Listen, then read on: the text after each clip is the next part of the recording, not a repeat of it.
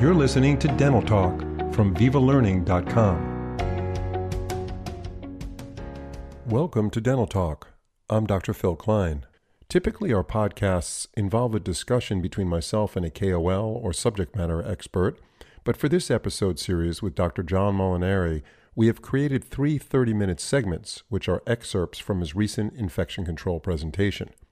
This episode, the last of this three part series, addresses instrument processing, puncture resistant utility gloves, instrument washers, COVID 19 and surface contamination, and waterline contamination and its treatment.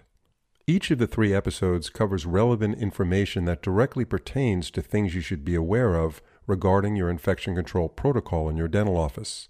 In light of the pandemic, Dr. Molinari, one of the most respected experts in infection control in hospital, clinic, and dental office settings, covers the latest guidelines to practicing safely and in ways that will bode well in front of an OSHA inspector. Please welcome Dr. John Molinari. Well, good afternoon. My name is John Molinari. I'm a microbiologist. I've been asked by uh, SciCan, Coltene to present this on infection control during and after COVID 19. When we look at instrument processing, I'm not going to bore you too much with this. Uh, some of you can remember practicing maybe in the 70s. I'm not sure, but you certainly can remember the early 80s. And you can remember instrument reprocessing was uh, basically hand scrubbing. Uh, you had a lot of things you put in cold sterile glutaraldehydes. We don't use those things anymore. Uh, very few practices were spore testing. When we started our monitoring service at the school in Detroit, uh, we had virtually no one doing it, but it, it, it took hold of that. Uh, look at where we are now. We sterilize critical and semi-critical items according to the Spalding classification, which came out in the early 70s. And you have improved. Some of you, as I mentioned, have uh, made the professional and financial commitment to purchase cassettes. And that's great. That's great. Huge help with infection control and safety. There's less handling of contaminated instruments. You rinse instruments off before you put them in your ultrasonic or you put them in your instrument washer. You save wear and tear on the instruments from uh, bouncing against each other in your pouches and having uh, damage to them that you have to send them back to the instrument manufacturers. They work. When you look at cleaning, of course, remember that's the fundamental first step in every decontamination process. You need to clean first. You clean hands before you put on gloves. You clean instruments before you sterilize. You clean surfaces before you disinfect. You clean water lines before you maintain low levels. Uh, notice I have an X here through the hand scrubbing with the uh, regular exam gloves. Uh, this is where I miss being in the room with you. Uh, I would typically ask people how many of you had nicked yourselves sometime in your practice lives hand scrubbing instruments, and a whole bunch of hands go up. And that's the whole point the OSHA bloodborne pathogen standard and the infection control protocol just to protect you from occupational exposure. And so was put out there years ago, uh, puncture resistant utility gloves. And the second question I would ask you in a, in a room would how many of you do not like utility gloves? And again, virtually every hand goes up. They're too big, they're too bulky, I can't feel anything, etc., etc. Understand this is for your protection, but also understand that you have choices. These are not FDA regulated medical devices. You can find puncture resistant or relatively puncture resistant utility gloves. Obviously, manufacturers have them, but you can find these online. Make sure that you look for these because you are protecting yourselves. And this is something that uh, OSHA inspectors or other evaluators go into the offices when they go in to see people working and they see them using these, that's good. If they see them using these exam gloves, that's not good because that's an occupational risk there. Obviously, you every one of you has ultrasonics. Some of you have instrument washers. Uh, these things have been FDA approved to clean sensitive medical instruments. Uh, there are specific products that are used for these. Uh, with the ultrasonics, uh, I, I, I couldn't believe just how many uh, how many different um, uh, times there were for different ultrasonic products. Follow manufacturer's instructions for use. Uh, we used to change these things many, many years ago, uh, weekly or when they got cloudy. Think about that for a minute. If you can see and smell the organisms, that means they've been there for a while. Now we change them at least daily or more frequently with heavy use. our instrument washer, washer disinfectors, the uh, Hydrims, uh, the Miele's by Miele uh, have been developed, tested, and approved to clean sensitive medical instruments. They are not they are not dishwashers. This is very important, and these things work very very well. This is your payoff. You clean, you wrap, you sterilize, you store wrapped instruments until just before use, and patients love this. They may not tell you, but they love it. They're watching and they look to see this. And this is what you have done so well, by the way. When we look at how we store instruments. Uh, we used to have what was called time or date related uh, storage, where there would be uh, committees, uh, health agencies that would say basically if something had been uh, not used for nine months or a year, whatever it was, uh, it was quote unquote outdated, needed to be unwrapped, rewrapped, re-sterilized.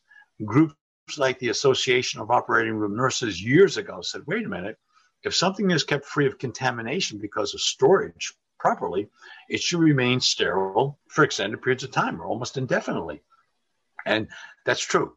What you have is event related storage that says that you store packaged instruments in clean, dry location to prevent contamination so you don't have things stuffed together where you can have sharp pointed edges poking through.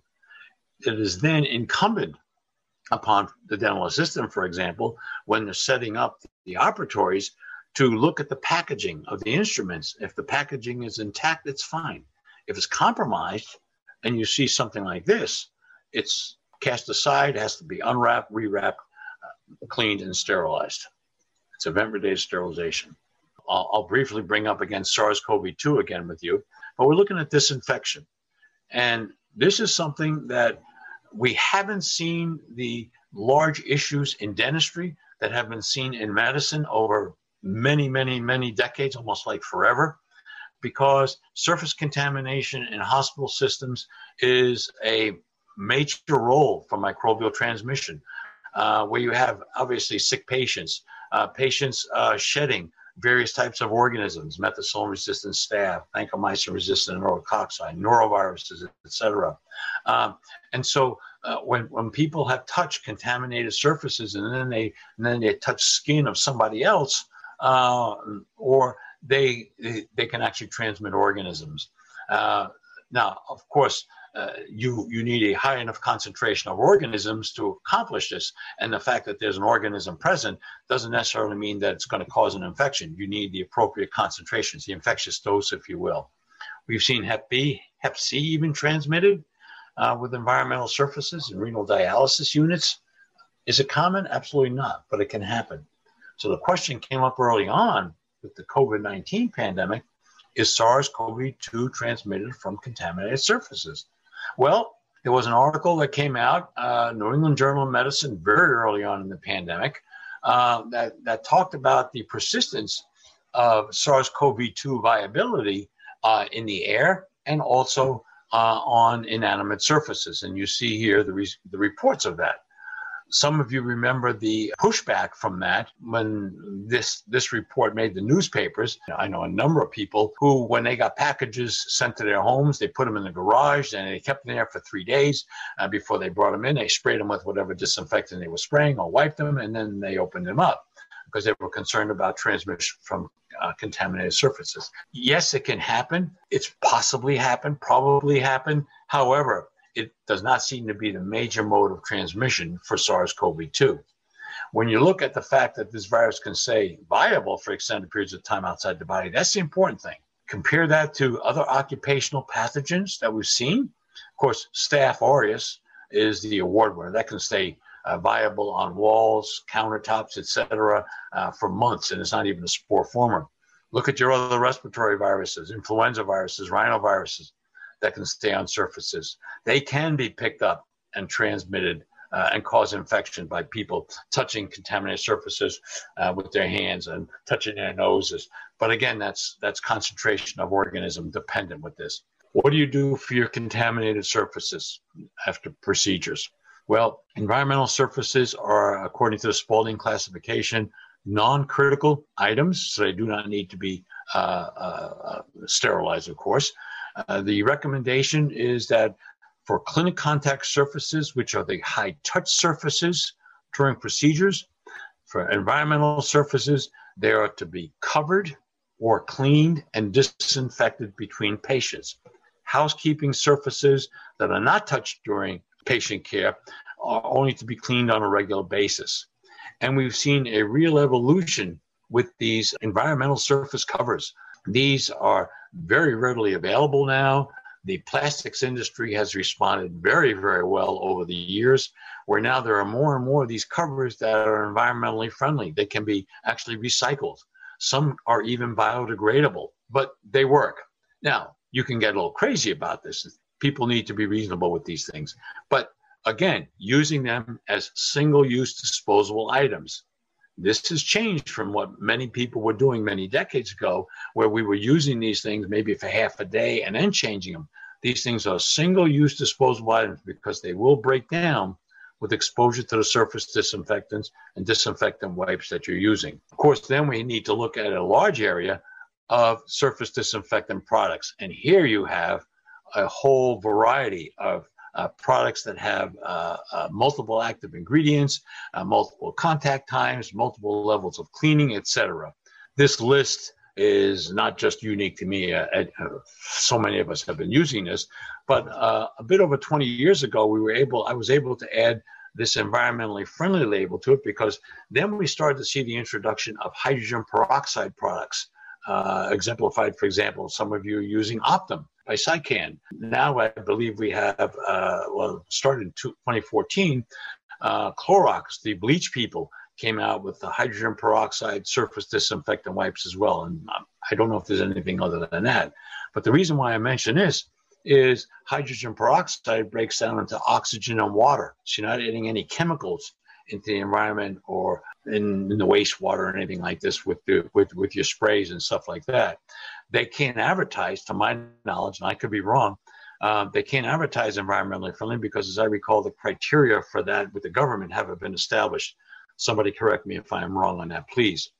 But there are all different surface disinfectants. And if you talk to reps, theirs is the best thing since sliced bread. There are some criteria for you to follow with this.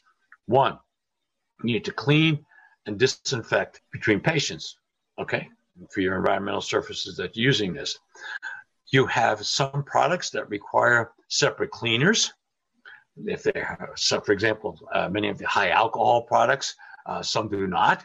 Uh, you have your uh, products that have low uh, alcohol concentrations, which can do a, a decent job cleaning uh, and then disinfecting. But when you have something like a hydrogen peroxide, you have an excellent cleaner and a very short contact time. And that contact time is important for all these. Look at the labels. Some are 10 minutes. That's amazing. You have to keep the surfaces wet for 10 minutes. Some are five minutes. Some are three minutes. And that's okay too, but you need to keep the surfaces wet. Some are one minute, and that's fine. You have a couple that are one minute, for example, hydrogen peroxide, and a couple of the other ones are one minute. Uh, the Optim is one minute, and that's fine. Somewhere you have to practice dentistry to pay for all this stuff. So you need to make sure that you follow the manufacturer's instructions to keep the surfaces wet for the recommended period of time. When we look at SARS CoV 2, the EPA early on said that you needed to use a surface disinfectant that was approved for SARS CoV 2. Well, look at what coronaviruses are in the hierarchy of organisms for disinfection. They are a very susceptible lipid coated virus. And they said early on you could use a low level disinfectant. Well, I know for a fact that virtually every one of you listening to this is using an intermediate level disinfectant. And there you're looking at tuberculocidal activity as a major criterion. Your tuberculocidal time is your, pretty much your, your time of exposure. As I said, one minute, two minutes, three minutes, whatever it is. These are higher levels than your low level disinfectants. But the EPA said that the manufacturers still needed to make sure that they were effective against SARS CoV 2. So early on, the EPA came out with a list N, and you have already probably done this with your disinfectants, to see if the manufacturer had submitted data to show that uh, not just coronaviruses, but this is a coronavirus, but specifically SARS CoV 2 could be killed by that disinfectant. And you have a number of the surface disinfectants uh, have, have done that uh, very readily.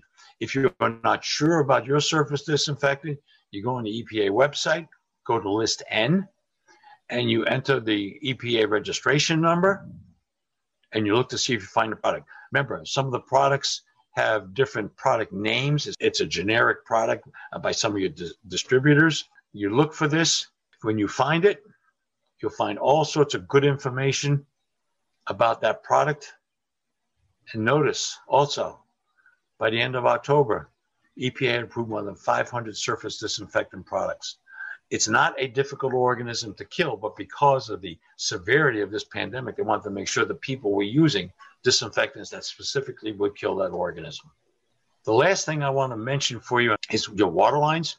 And this is an area that's taken on increased importance, certainly in the last 20 years, even, even before then, but it's really exploded the last 20 years, uh, where we look at uh, biofilms and the potential for stagnant water and the difference between water that's in our dental water lines with narrow lumens and the water that's in the plumbing systems of our home where the plumbing is much larger lumens.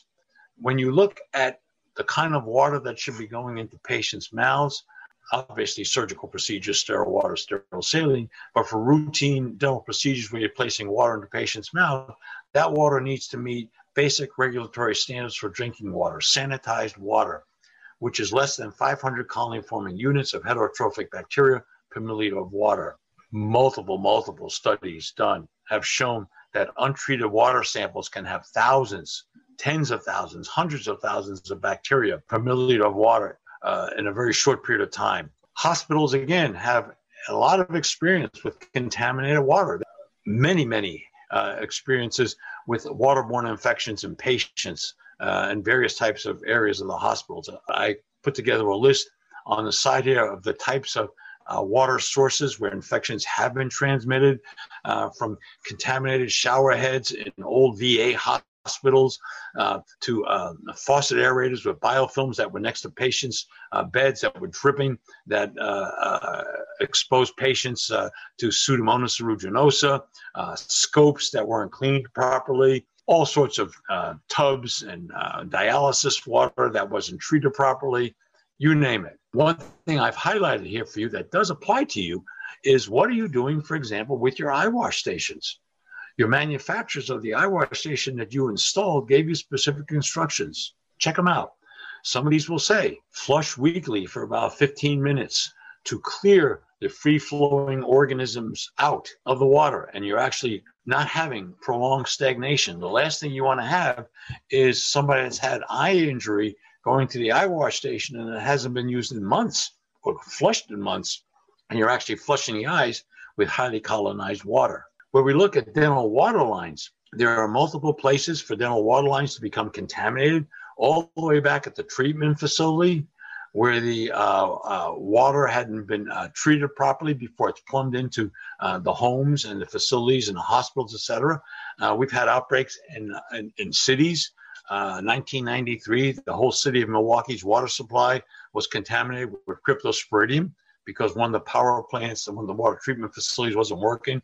Uh, you look at the uh, tragedy in Flint, Michigan, where they switched the water supply over from one river to another in 20 to 2014. Uh, it's, it's a little tragedy.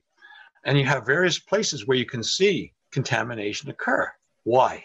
Remember I said about the narrow lumens? Well, these are the properties of the dental waterline lumens, uh, waterline tubing. They're very small lumens, uh, so you have a large surface for attachment and colonization of bacteria, especially on the walls right here, versus the center of the tubing where the water is going through. And so you have this large surface area for colonization where the organisms can attach and th- grow and thicken. The tubing materials conducive for microbial attachment. Here is a virgin, brand new cross section of a dental water line. Look at it a couple of weeks later without any mates. Look at the thick biofilms that you can see, the debris that's on there. That's how fast these things grow. This is what happens uh, over time. We did studies on a variety of waterline treatment products uh, over the years, and uh, did some of the electron micrograph studies with this. And you see here the pioneer organisms attach onto the walls. They grow, they thicken, they proliferate, they create materials for other organisms uh, going by to attach and grow. And they form little micro colonies. Uh, some of these organisms produce extracellular polysaccharides here, which now make this uh, biofilm even more tenacious and much more resistant to removal with flushing uh, water. As the biofilms get thicker and thicker, they move out into where the uh, water is flushing by very, uh, very rapidly. Pieces of this biofilm can become brittle and chunks can break off and come out. You may actually see chunks. Typically, you don't. But when you culture the free flowing organisms with your water samples, you will see very high counts. These are complex microbial interactions. They actually form microbial communities. They actually send chemical messages to each other where to grow, what to produce. Keep this one out. I'll take care of this one, whatever it is. But they grow very well in stagnant water. And flushing does not reliably improve dental water quality because it doesn't remove the biofilms. They have very serious sounding names, but typically these are common strains of organisms that are found in the environment and water. We've been exposed to these our whole lives from a variety of sources uh, airborne sources, just contact sources, drinking sources, whatever. But our immune systems takes care of this, especially the aerosolized stuff. However, look at your practices. You're seeing more and more immune compromised dental patients. Thank God people are living longer with conditions that we used to die from. And that's great because people are living longer, healthier lives. However, their immune systems may not be as up to snuff as yours. And so, what can happen is with increased exposure to some of these organisms, those organisms may not act as just common ground organisms that we see all the time. They may act as opportunistic pathogens and cause problems. There have been outbreaks. There have been outbreaks, of course, in, in medicine. I briefly alluded to that. Uh, we have, at this point, five documented outbreaks in dentistry that have been traced back to contaminated dental water lines. Uh, the first one uh, was back in the 1980s. And this was an instance where uh, uh two uh, cancer survivors went to a dentist for treatment and they developed odontogenic pseudomonas aeruginosa infections as a result of the treatment uh, after after the appointments. Uh, I have to mention that pseudomonas aeruginosa is not part of the normal oral flora. So the fact that when they went to the hospital because of these infections and they were diagnosed, uh, that was something strange. Well, thank God they were they were treated with antibiotics. They was treated, et cetera. They were okay. That was fine. Uh, but the health facilities uh, health agencies, public health agencies, still had to figure out where they got these infections. And eventually they traced it back to the dental practice and found the same strain of Pseudomonas aeruginosa in the high speed handpiece lines, the water lines, as they found in the infections. There were also other patients in the practices in that practice who didn't develop clinical infections, but they were found to carry that same strain of Pseudomonas aeruginosa for months in the oral cavity from exposure to that dental water. The one that uh, first was very, very severe uh, came out in uh, 2012. It occurred in 2011, and it was the first case of an elderly patient who died of Legionnaire's disease following dental treatment. It was an elderly uh, woman who uh, did not leave her home between the two dental appointments that she had after the second appointment, she started to develop some respiratory symptoms, developed a fever, started coughing up material, became more confused. family took her to the hospital. She was diagnosed with Legionnaire's disease, placed on antibiotics, but tragically she died. And when they looked to see where she had gotten the infection, they checked her home, of course, because that was where she was pretty much all the time. And they didn't find evidence of that strain of Legionella pneumophila. When they went to the dental office, they found the same exact strain in the high speed handpiece lines. When you look in 2015 and 2016, there were two outbreaks in pediatric dental practices. Uh, thank God none of the children died. There were hospitalizations, though, and it turned out that in each of these outbreaks, uh, the children had had pulpotomies performed using tap water, and they developed odontogenic infections of a common waterborne organism, groundwater organism, uh, non-tubercle mycobacterium, uh, Mycobacterium abscessus. Uh, both practices thought that their dental waterline treatments were appropriate, but it turned out that they were not, and they found high concentrations of these organisms in the uh, waterline for a variety of reasons. The last one uh, occurred in 2017, I believe. That was in Sweden, where an elderly man went to a hospital dental clinic for uh, dental care and developed Legionnaire's disease and tragically died. So, yes, waterborne infections can happen uh, in dental facilities. When you look at what you are asked to do, again, the basic principles do not change. You clean first. So when you're using a new uh, type of product or a new type of water technology, uh, water uh, uh infection control technology, you clean first. You clean the lines. There are specific preparations uh, that are called shock solutions. These typically are run through the lines uh, and they're left in there overnight. And then they will clean all the debris, the biofilms out because the next day you come and you run bottles of uh, uh, water through to clean the chemical uh, shock solutions. These solutions are such where they're strong materials and they do not come in contact with mucosal tissues. So you need to make sure that these things are cleaned out of the lines before you start using those lines with regular water or uh, whatever treatment material you're using that, to, to treat patients. Your maintenance products will hopefully deter microbial growth or slow it down for a period of time, uh, depending on the nature of the uh, maintenance product. And these are some examples of waterline products. Check with your manufacturers. They tell you exactly how to use these. They tell you what type of clearance they have. Uh, some of you are using tablets. You may be using ICX tablets or blue tabs uh, from ADEC or ProEdge. Uh, these work well, but these do not stop microbial growth. They slow it down dramatically.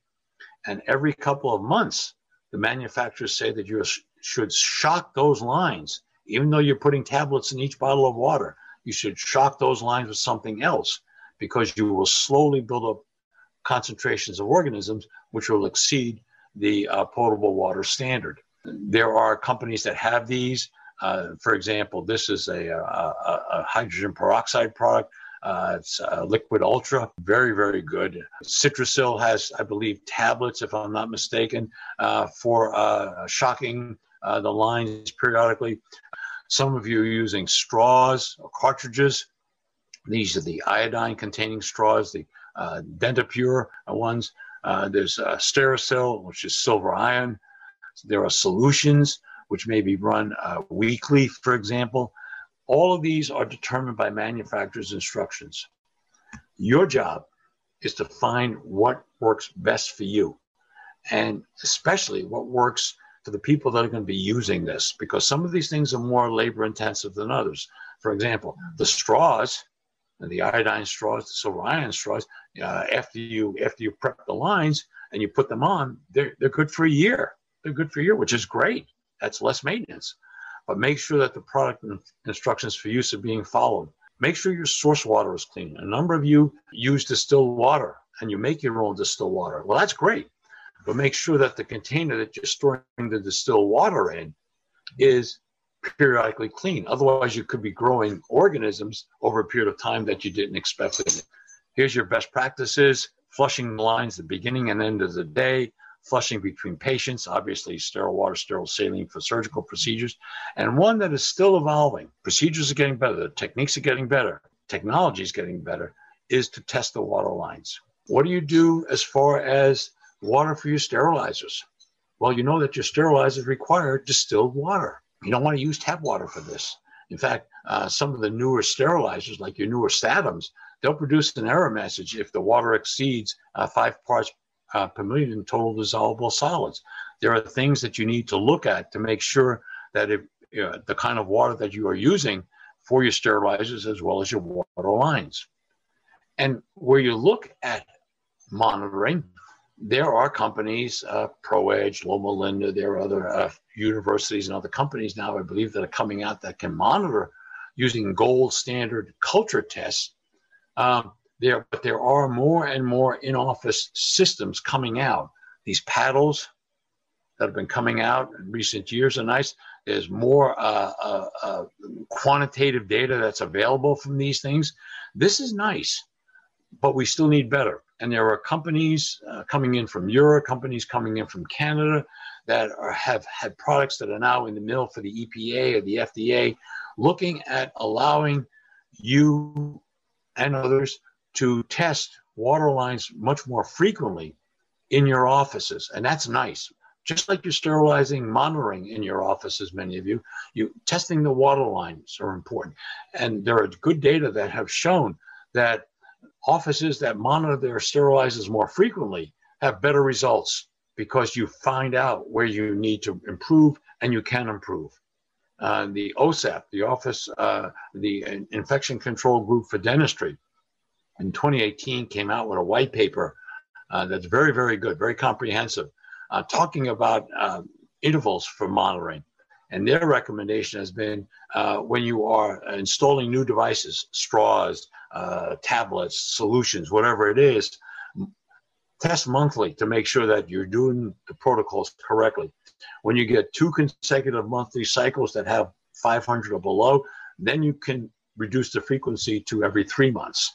This is not an official recommendation, but groups like the CDC are looking at this and looking at collecting data to show that uh, periodic monitoring is going to be so much more effective. Thank you so much for listening to this tonight. I hope this has been somewhat useful.